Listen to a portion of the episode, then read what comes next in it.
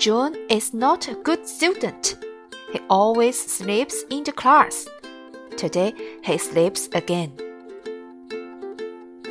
John, teacher says angrily. What? What's wrong? John is waking. Why do you make a face?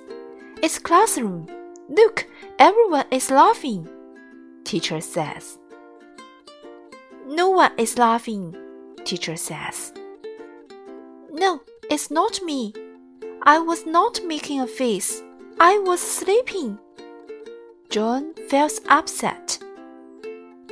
Hmm, not bad. You can admit your fault. You are still a good boy. Teacher is satisfied with it.